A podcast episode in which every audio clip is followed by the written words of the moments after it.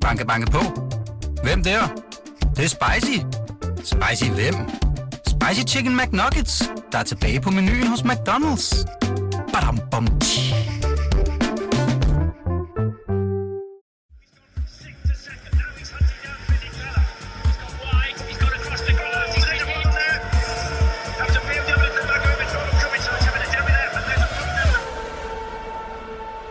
Er du ved at have lidt Formel 1-abstinenser derude, så frygt ej, du har nemlig tunet ind på K-Magazine, BT's Formel 1 podcast. Mit navn det er Stine Braunschweig, og mens vi tæller ned til først den store test i Barcelona og senere sæsonpremieren i Australien, kan du få stillet lidt af din Formel 1-sult. Husk, at du kan finde den podcast på BT.dk og i Radio 24-7's podcast-app, hvor du også finder vores andre spændende podcasts. Transfervinduet, Bettingklubben og Helt Væk med Hemmingsen – med mig i studiet i dag, der har jeg BT's Formel 1-korrespondent Peter Nygaard og racerkører Ronny Bremer. Velkommen til. Tak. tak. Peter, velkommen hjem fra, øh, fra Renault-lancering, som vi skal snakke meget mere om. Bare lige med ganske få ord. Hvordan var det? Jamen, det var dejligt at komme i gang igen og så se øh, det, som de sagde var en ny bil, men som viste sig at være en hen 18 model, der lige var shine op en gang. Men det var, det var fint at komme i gang og møde kollegaer og, og køre, og, og Christian Lundgaard ikke mindst, som også var derhen, så det var, det var en god dag. Og apropos det her med nye biler og, øh, og de her nye designs, som vi jo begynder så småt at se. Ronny, nu fik vi jo et sneak peek på, øh, på Haas-modellen, som Peter siger, selvfølgelig en, øh, en 2018-model, men i nye farver. Hvad tænkte du om, øh, om det design, som Haas er gået med? Jeg vil sige, det var jo at se ud øh, et stykke tid før, så man havde jo en god idé om, at den kom til at ligne øh, dåserne for det her Rich øh, Energy øh, Drink her. Så, så det var ikke sådan helt overraskende, men jeg synes faktisk, den var flot. Mm. Øh, så, så jeg glæder mig til at se, når det, hele 19-modellen den bliver præsenteret. Der var mange, der lavede paralleller til, øh, til Lotus. Hvad tænkte du om, øh, om, om Haas-bilen, Peter? Jamen, øh, bemalingen er helt klart inspireret af de her John Player-biler, Lotus kørte med i, øh, i 70'erne, og det var et af de ikoniske designs i, øh, i Formel 1-historien, så det, det er godt at lægge sig op af dem, og det bliver også nemt at holde øje med på, på tv, og, og når vi skal stå på banekanten, altså en sort bil, det, det vil ikke være vant til, så det bliver fint. Lige om lidt, der tager vi hul på dagens spændende emner. Velkommen til.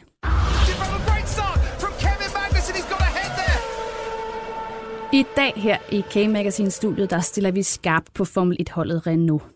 I går præsenterede Renault nemlig deres nye farve design, kan vi godt vælge at kalde det, præsenteret selvfølgelig på den gamle 2018-model. Og det skete altså ved det her store event, hvor Peter Nygaard var til stede. Øhm, selve bilen og øh, Renaults kommende 2019-sæson skal vi snakke meget mere om senere i udsendelsen i dag. Men til at starte med, så øh, griber vi altså lige lidt tilbage i tiden. For vi skal jo som altid i den her podcast snakke om Kevin Magnussen. I 2016, der hed en af de to Renault-kører, nemlig Kevin Magnussen. Det blev til en enkelt sæson for danskeren i Renault-bilen. Ronny, først og fremmest, når du tænker tilbage på Kevin Magnussens tid hos Renault, hvad var det så, der kendetegnede den periode for ham? Først så kendetegnede det, var skide godt gået at komme tilbage. Øh, efter McLaren-nedturen, eller hvad vi nu skal kalde den, øh, så, så var det godt at komme tilbage. Jeg troede lidt mere på det dengang, det var en fabrik og sådan noget. Selvfølgelig var de nystartet og noget, men, men det viser helt, at øh, de kunne måske ikke helt det, de, de kunne. Men det var godt for Kevin at komme tilbage i Formel 1 og prøve at etablere sig noget mere, som jo har gjort, at han fik en kontrakt senere hen.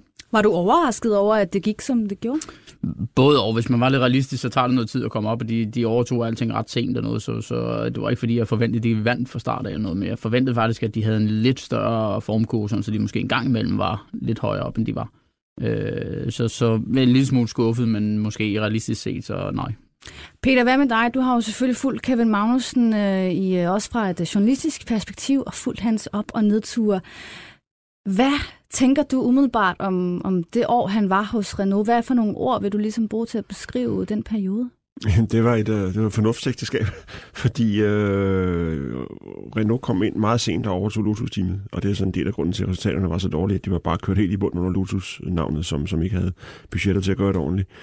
Øhm, og så for, for Kevins vedkommende, som Ronny er inde på, så reddede de jo hans karriere. Altså han stod uden for lidt sæde, og helt hen i januar måned, hvor alle pladser var besat, pludselig en åbning hos øh, Renault. Og på det tidspunkt, der Renault manglede en kører, fordi ham der, øh, Pastor Maldonado, han var, øh, var kørt i hegnet rent økonomisk også, så, øh, så var Kevin det oplagte valg. Øh, og og øh, ud fra de, øh, det, han havde skudt med, så gjorde han rigtig godt.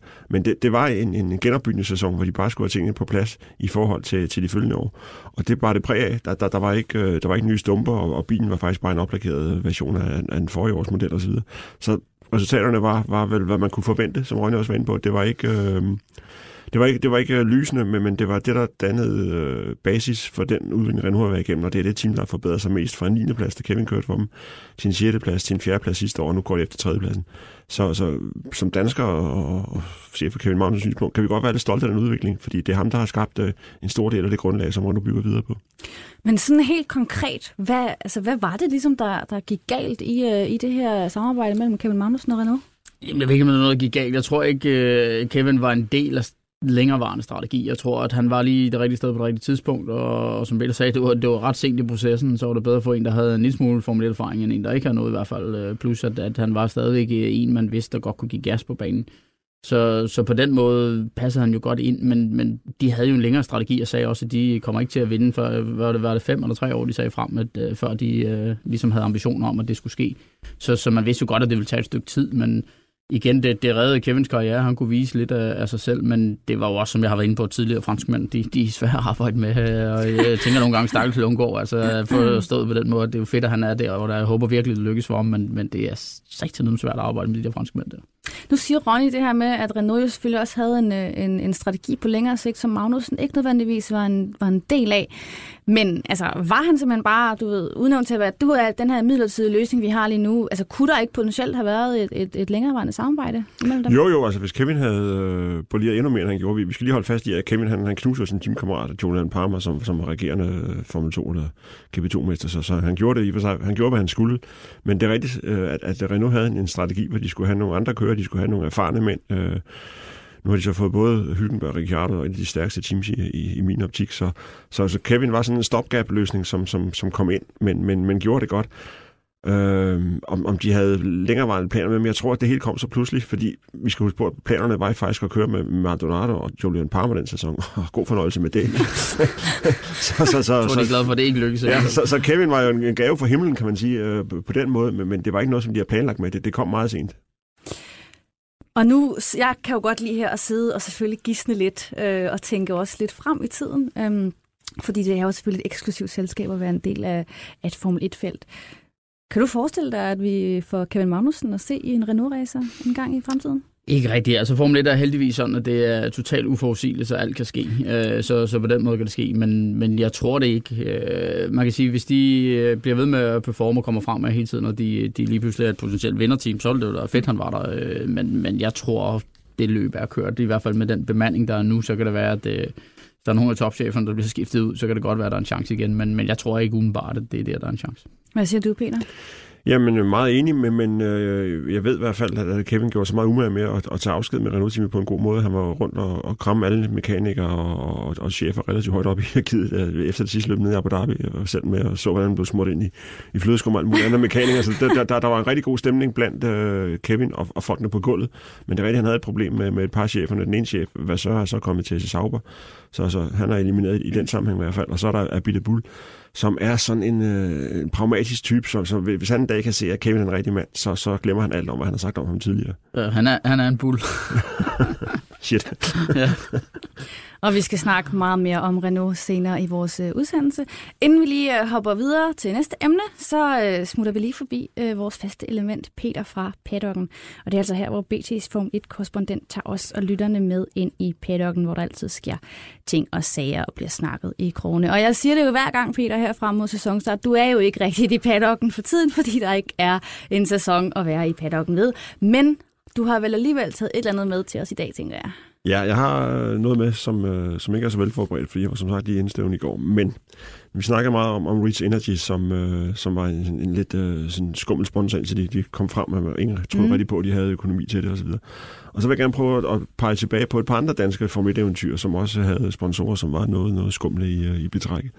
Det første del tilbage i 74, hvor BRO, selveste BRO, kom ind i Formel 1 med Cersei teamet som var sådan et, øh, et godt team på det tidspunkt. Ikke et absolut tophold, men noget lige sådan i den øverste del af midterfeltet. De lavede en kontrakt med BRO, ikke med den danske afdeling i Struer, men med den belgiske importør. Øh, og, og BAU Team Surges øh, startede sæsonen med, med to hyre, to gode kører, øh, Jørgen Mars og Carlos Pache, som faktisk vandt Grand Prix allerede året efter, i, i det godt nok et andet team, men altså to gode kører og god økonomi og flot lakerede biler, det hele så godt ud. Der kom bare ikke nogen penge fra de der bo folk i, i Belgien, øh, og sådan sæsonen skred frem, så blev der flere og færre mærker på bilerne til sidst, så hævde teamchef John Surtees øh, mærkerne af.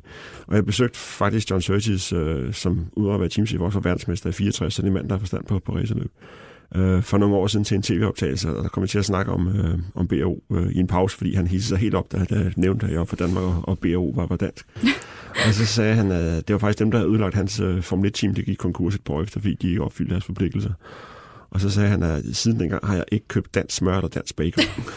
og det er altså et stort offer for en englænder, sagde han.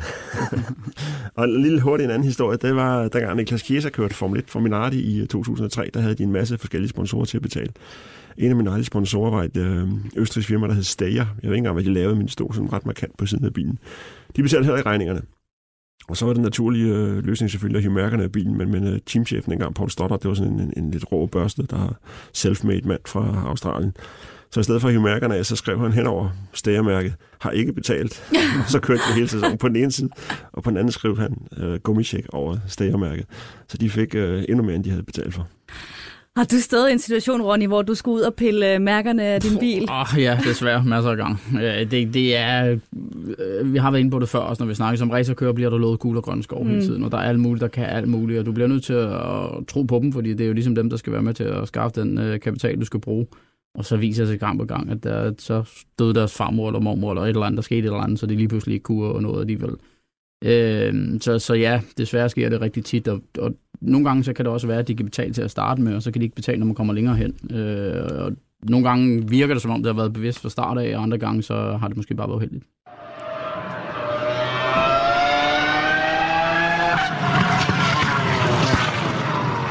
Lige om lidt, der går vi videre med vores store nu-snak. Men inden da, så er det altså nu, kære lytter, du skal spidse ører.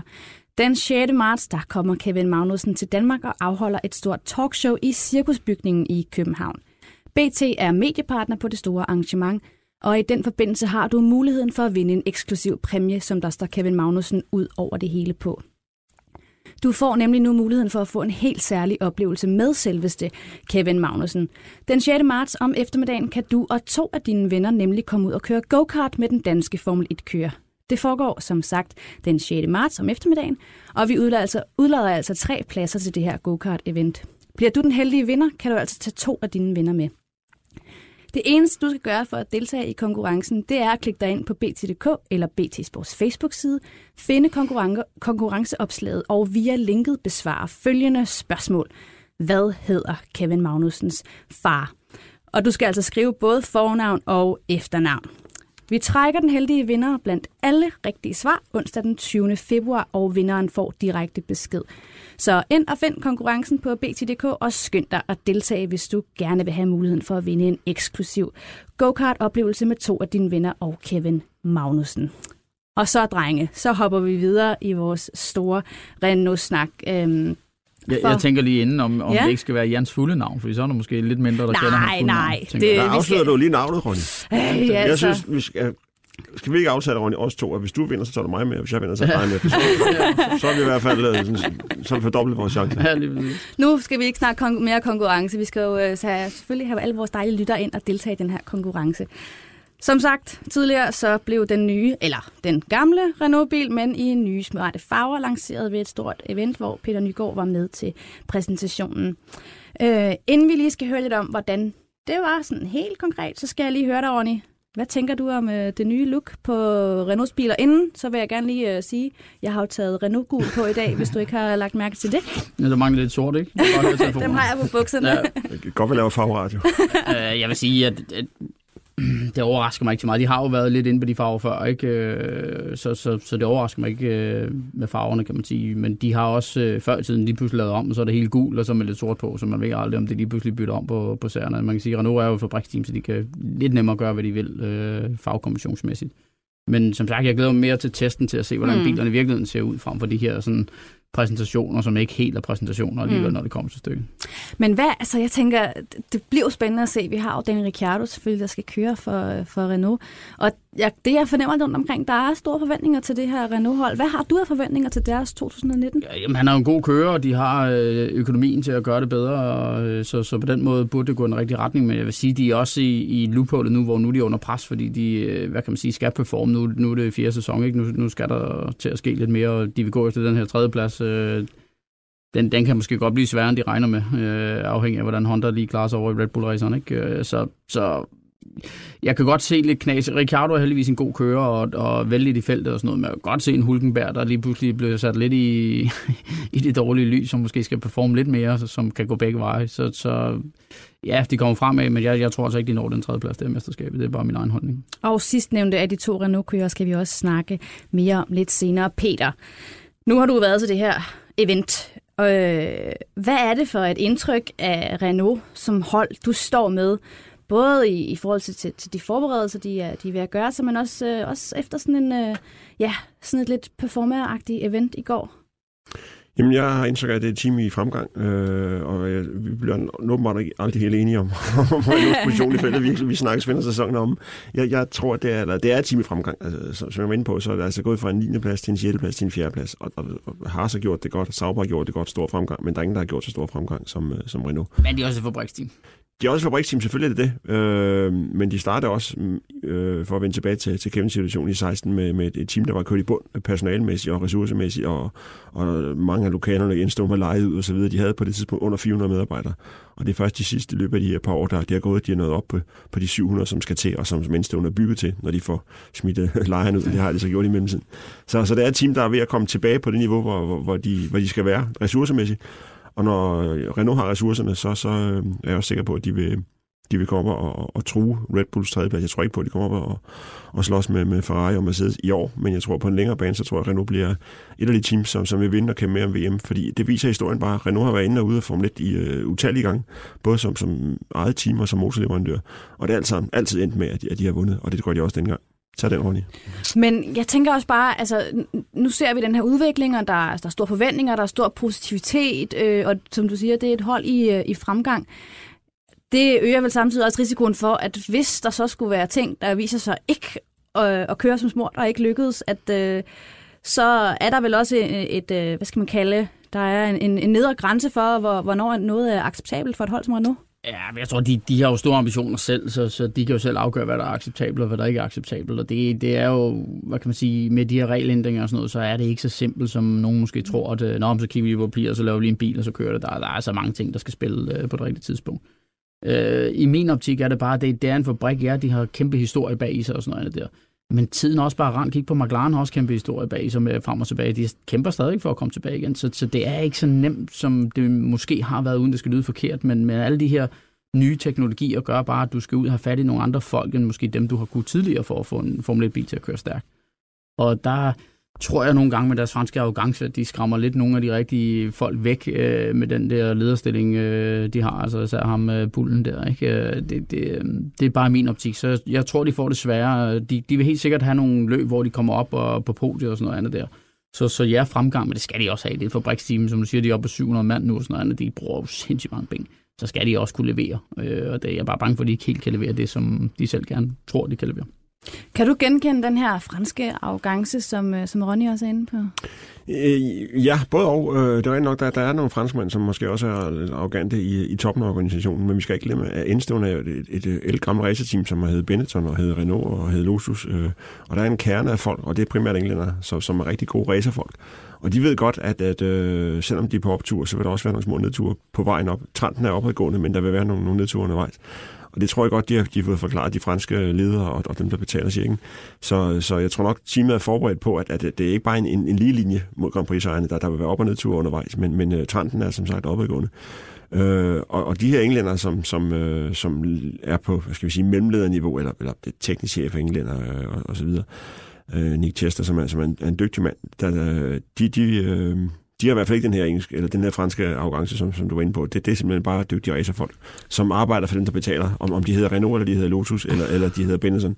Det, det er i den situation ret ligegyldigt. Ja, jeg er ikke uenig med folk og sådan noget, men det er jo altid topstyret, så, mm-hmm. så Mhm. ligesom dem skal bestemme. Men, men en af mine bekymringer, det er også sådan en som Prost, der kommer ind og skal til at have en chance og sådan noget. Det, det er igen, man, man hiver nogle gamle Formel 1 frem, folk frem, hvor det var der, da han var i Formel E og sådan noget, var det heller ikke helt så godt, som de regnede med. Og noget. Så, så i min verden, så skyder de lidt, ligesom McLaren måske også gjorde sådan noget, Nå, men vi skal, vi skal tilbage til de gamle, der dengang kunne få det til at køre. Jamen, det er stået af. Hvis du har været væk i et par år fra Formel 1 og sådan noget, så er det simpelthen svært at komme tilbage igen, uanset hvem du er. Mm. Så, så jeg tror, at de skal tænke nyt, i stedet for at blive ved med at prøve at tænke, om vi skal have nogle profiler, vi skal have prost ind, vi skal have alt muligt og sådan noget. Selvfølgelig kan han tilføre teamet noget. Jeg tror bare, at teknologien, den, den er et andet sted, og det er der, at de har problemet med, at, at de ikke ser nok fremad i min optik. Øh, det er nemt for mig at sidde herude fra og sige, at jeg aner ikke, hvad de har midler at gøre med og sådan noget andet. Det andet, jeg ved, de har mange midler. Så, så på den måde synes jeg, det er den der franske arrogance, der stadigvæk kommer igen. Og det er lidt ligesom italienere og Ferrari og sådan noget. Ikke? Det, vi kan bedre end andre. Og verden er bare ved at være sådan i dag, at du kan ikke selv. Du, du bliver nødt til at have så meget hjælp udefra som muligt, og tænke så bredt som muligt for at få de rigtige øh, folk ind til at gøre. Og selvfølgelig er der er det ikke fyldt med franskmænd, øh, der kun er på Renault. Der, der er måske en, øh, en, ja det ved jeg ikke, 10 procent eller et eller andet franskmænd, resten er sikkert alt muligt andet. Men det er bare topstyret af franskmænd, som i min optik nogle gange er lidt for afgang. Peter, ved det her event i går, der var den unge Christian Lundgaard jo også til stede, som vi havde med i, uh, i en K-Magazine special over to episoder, hvor vi havde fornemt besøg af den unge racerkører. Kan du ikke uh, fortælle os, hvad er status på, uh, på Christian? Jamen, ja, der er ikke så meget nyt med, med hans øh, sæson. Altså, han skal køre for, for Art Grand Prix i Formel 3, og han skal samle point nu til at få en superlicens. Og Så alt det er der faktisk ikke noget nyt om. Men, men det, der, som, som var nyt for mig, eller i hvert fald første gang jeg oplevede, det var at, at se øh, unge 17-årige Christian øh, fra Danmark øh, i, i det her miljø øh, sammen med Formel 1-folket. Og det er helt tydeligt, at, at øh, Christian vil selvfølgelig Formel 1, men det er også som om, at, at Renault F1-team, som det hedder, øh, også ved ham, at det var helt tydeligt, at, at, at uh, var hen og sludrede med ham og, og lovede, at jeg skal nok komme med gode råd, hvis du har brug for noget, så bare kom til mig. Og Alain Prost fortalte en masse om, uh, hvordan, hvad han skulle gøre, og uh, han, han er bare blevet en del af det her, så, så, så det, der imponerede mig mest, det var faktisk, at, at Renault tydeligvis vil føre ham frem, og de snakker også om, at de, de vil skabe en Formel 1-kører af, af egen avl, som man siger, altså fra deres akademi i, allerede i, i 21. Og hvis vi ser på køreplanen, så passer den perfekt med, med Christian, så, så jeg synes, det ser bare rigtig godt ud. Han har også nogle af sine investorer og sine danske sponsorer med derinde i går. Og hele setup'et om, omkring Christian, det er bare, det er aldrig set bedre. Christian er langt, langt længere tættere på Formel 1 som 17-årig, end Kevin Magnussen for eksempel var. Ronny, det vil ikke så helt tosset ud med to danskere i Formel 1. Nej, slet ikke. Og det, det, jeg tror, en anden ting, man skal tage med med Christian, også i min optik. øh, Jeg havde æren af, og, og han kørte lidt, øh, da jeg hjalp Daniel, hans bror, øh, i go-kart og sådan noget. Og det, det fede var, at der blev ligesom satset på Daniel. Og så og Christian klarer sig selv lidt, men det gjorde bare, at han blev måned i gåsøjne lidt ligesom os andre i den gamle mm. skole, hvor man skal klare sig selv lidt og sådan noget. Det hele kommer ikke væltet ned fra himlen og sådan noget. Det tror jeg virkelig har styrket ham igennem, og han er også en, en type, der måske kan virke sådan lidt lad og, og, og lidt ud af til, men han er bare øh, topfokuseret på det, han skal, og han tager nogle kloge beslutninger og har gjort det super godt med de mesterskaber, han har vundet og sådan noget. Så, så han er helt klart øh, en af de rigtige kandidater, og jeg tror netop, fordi han har haft den her periode, hvor han skulle klare sig selv lidt i en tidlig alder, gør, at han har rustet bedre end nogle af de andre. Jeg synes tit, man ser nogle gode kører noget, så har det lige et dårligt år, så falder det helt fra, så ligesom om det hele falder fra hinanden, og så, så kan det ikke mere. Der tror jeg, at Christian virkelig kan klare meget modstand før det, det falder fra hinanden, og så har han selvfølgelig også sin far, som er, er super dygtig og har været i motorsportsverden på topplan i mange år. Det, det gør heller ikke tingene dårligere. Racing, competing is in my blood. Frem mod sæsonstarten i Australien til marts, der stiller vi skarp på en række af kørerne i Formel 1-feltet. For hvordan kan vi forvente, at deres 2019 bliver? Og i tråd med vores øh, store Renault-snak i dag, der tager vi derfor også meget naturligt fat på Hylkenberg. Peter øh, Hylkenberg, tysk, lidt den her tørre tysker måske, men er han i virkeligheden så kedelig, som vi måske nogle gange har tendens til at gøre ham? Nej, jeg vil godt lige bringe en undskyldning. En Entschuldigung, Nico at vi nogensinde har kaldt dig kedelig. Fordi jeg havde fornøjelsen af at interviewe ham i går øh, under afslappede øh, omstændigheder og, og one-to-one, som man siger. Og, og han, er, han viser bare at være en, øh, en okay fyr. Øh, faktisk meget humor. Øh, jeg gemte selvfølgelig spørgsmålet til sidst, for det var taktisk klogt, men jeg var nødt til at spørge til, til ballskab.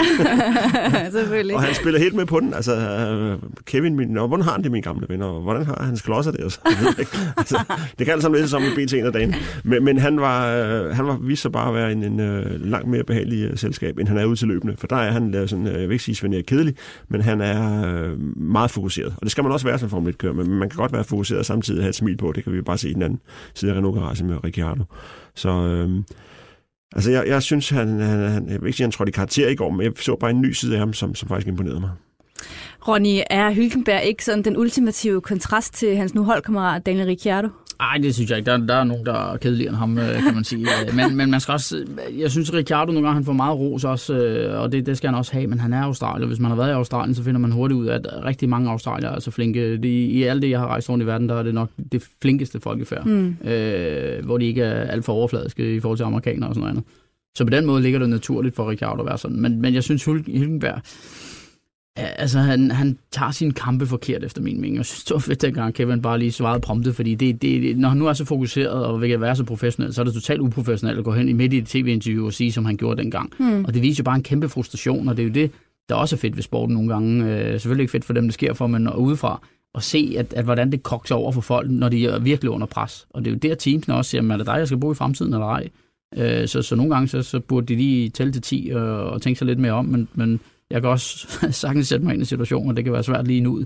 Så, så jeg synes ikke, han er så kedelig, men, men jeg synes også nogle gange, han får mere ros, øh, end han burde have. På et tidspunkt synes jeg faktisk, han var en rimelig god kører, men han er en af de der middelmodige nu i, i min verden, som bare snart skal have sparket ud, hvis du ikke kan performe. Altså. Peter nævner det her med, at han jo også er, er, er meget fokuseret. Øh, måske også lidt det, der, der, der gør, at han ikke er den, der, der sprudler mest. Men er det omvendt også en af hans styrker øh, i bilen, hans, øh, hans evne til at fokusere? Det, igen, jeg er ikke sådan en vild fan af ham. Øh, jeg synes som sagt, han har gjort det godt tidligere, og han, han øh, har også en gang imellem, hvor han øh, gør det godt og så imponerer lidt, men det, det er alt for meget sådan op og ned, i stedet for at være en lidt, lidt mere opadgående kurve hele tiden. Så jeg havde faktisk nogle store forventninger til ham, der kom hen ved Renault, som jeg synes, han ikke helt løste i og med, at i min verden er det sådan hans sidste endestation. Hvis han ikke øh, begynder at performe nu på et højt niveau, så, så bliver det svært for ham at få et plads øh, fremadrettet. Og nu kommer Ricciardo ind, det vil sige, nu bliver du mål direkte mod ham, så hvis han hele tiden tager over til ham, så ser jeg ham som færdig i løbet af kort tid, og så kommer der nok en af Renaults unge kører ind og tager pladsen.